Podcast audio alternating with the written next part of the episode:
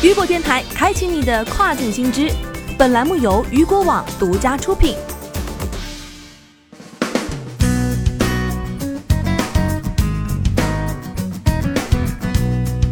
Hello，大家好，欢迎大家收听这个时段的跨境风云。那么下面的时间将带您一起来关注到的是中东北非电商增速惊人，二零二零年规模或达二百六十九亿美元。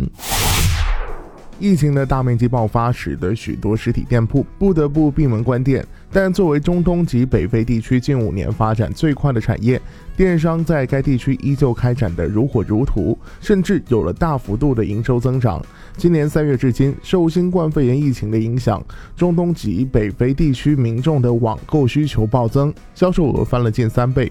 Visa 的一份报告把2018年对中东地区做出的2020年电商市场份额达269亿美元的预测值提高到了486亿美元。报告当时还预测。称，二零一九年阿联酋的电商市场份额将达到一百六十亿美元，而沙特阿拉伯以七十七亿美元紧随其后。另一份报告显示，二零一九年阿联酋的互联网普及率就达到了百分之九十三点九，普及率世界第一。其另一份报告还显示，到二零二零年，阿联酋电子商务销售预计将达到二百七十亿美元，平均每年增量将达到百分之二十三。一份分析民众网购行为的报告称，大约有百分之六十的女性选择在网上选购时尚相关品类。另外，阿联酋消费者在高端时尚品上的平均消费约为八百迪拉姆每单。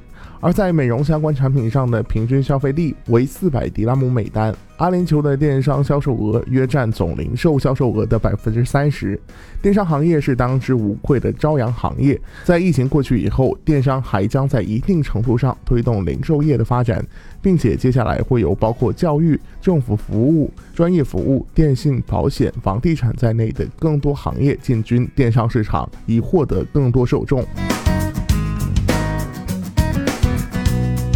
好的，以上就是这个时段，一规网给您整理到最新一期的跨境风云。想要了解更多跨境电商资讯，您还可以持续关注到雨果网。我是大熊，我们下个时间段见，拜拜。